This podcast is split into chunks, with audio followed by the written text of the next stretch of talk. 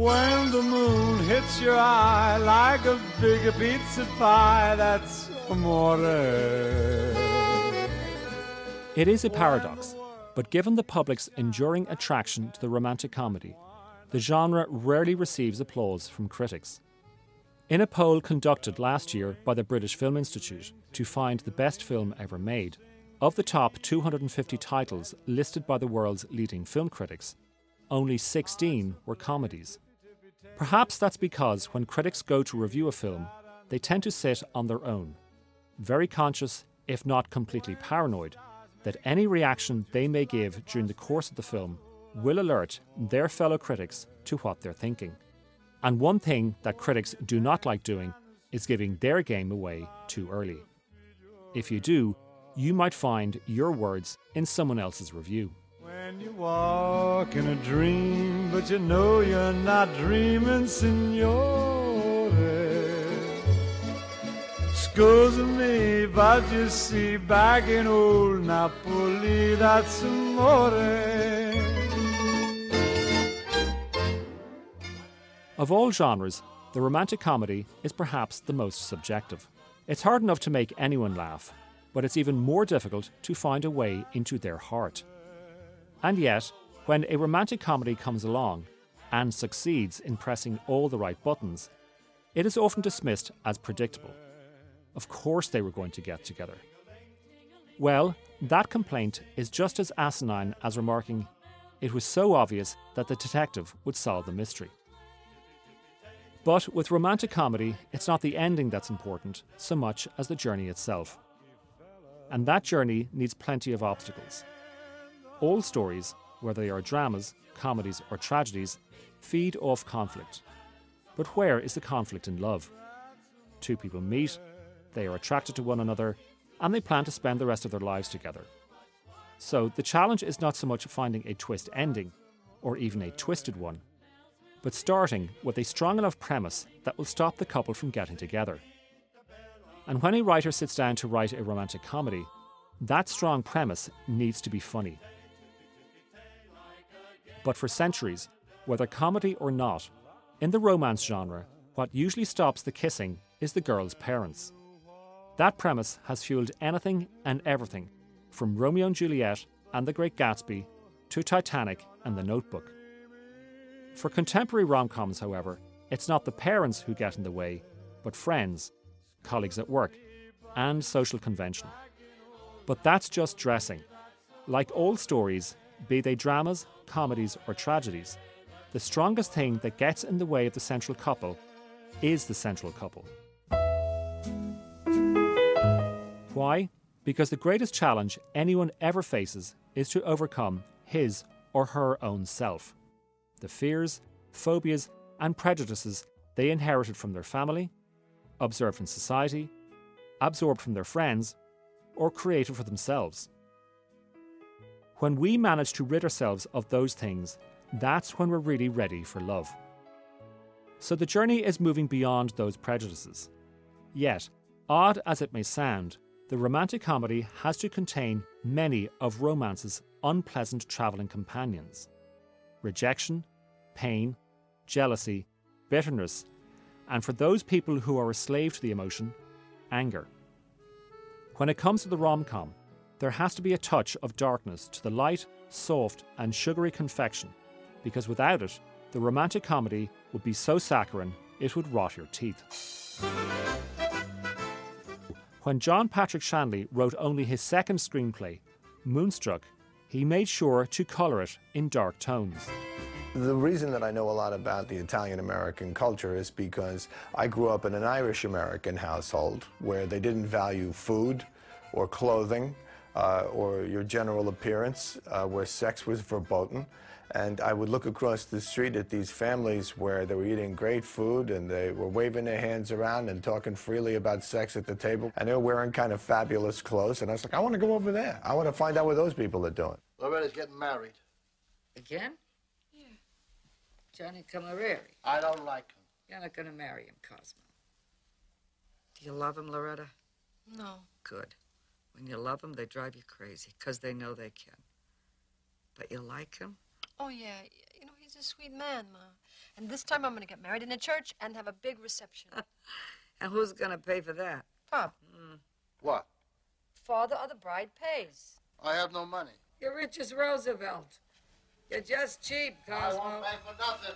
You know, it's your duty as my father to pay for the wedding. Another thing that makes the Moonstruck screenplay so unique is that Shanley wrote it on spec, meaning that he wasn't commissioned, nor did he pitch an outline to the studio, and then, taking on board their feedback, develop the story under their supervision. Because of this, Moonstruck does not contain the story beats so typically associated with the genre. For starters, the number of support characters makes it feel more like an ensemble rather than a romance between just two people. In addition to that, and this reveals Shanley's background in theatre, several scenes go on a lot longer than your typical movie, and so, by the end, it comes to resemble a stage play. In the hands of lesser talents, this would be a problem, but not with Moonstruck, because by then the entire ensemble has assembled together for the final showdown. But, Johnny, I mean, your mother was dying. How did she recover? I told my mother we were to be married, and she got well right away. I'm sure she did. It was a miracle. Oh, that's what a yeah, miracle. yeah. Johnny, I, I have something that I have to tell you. And I have something to tell you, but I must talk to you alone. No, I, I need my family around me now. Loretta, I can't marry you. What? If I marry you, my mother will die. What the hell are you talking about? We're engaged. Loretta, what are you talking about? I'm talking about a promise, okay? He proposed. Because my mother was dying, and now she's not. Oh, Johnny, you're 42 years old. She's still running your life. And you are a son who doesn't love his mother. You are a big liar, okay? Because I have a ring right here. Oh, I must ask for that back. Uh, I, uh, you know, all right, the engagement is off.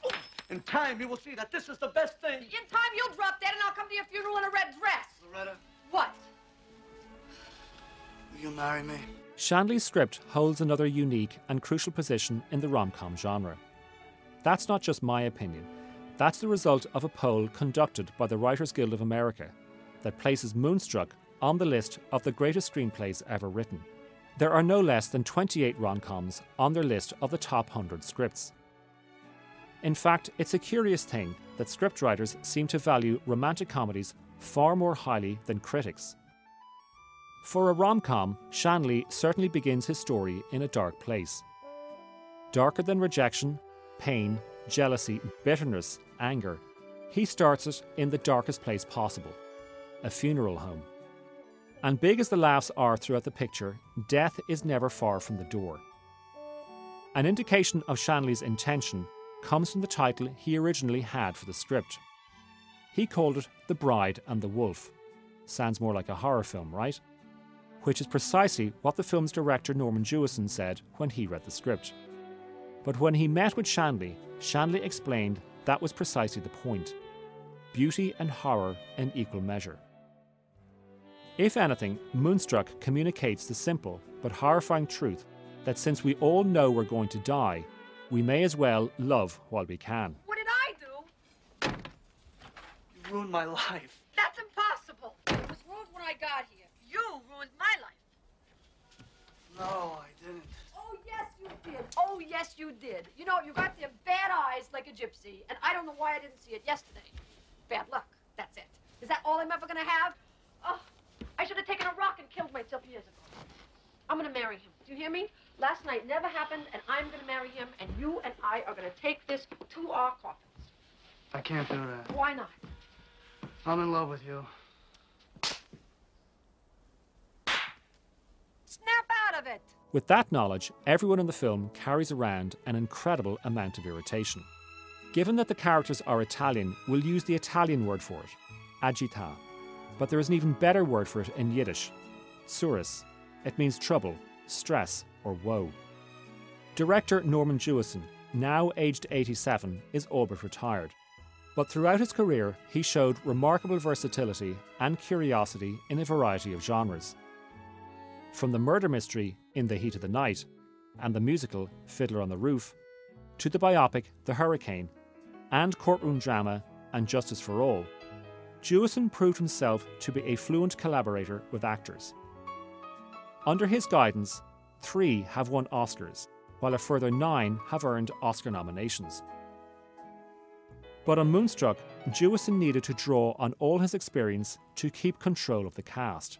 But you know, the secret of Moonstruck, in my opinion, is not just the writing, which is brilliant and theatrical, it's the casting. Because without Nicolas Cage, without Olympia Dukakis, without Cher, it was the one film that I cast where I got everybody I wanted.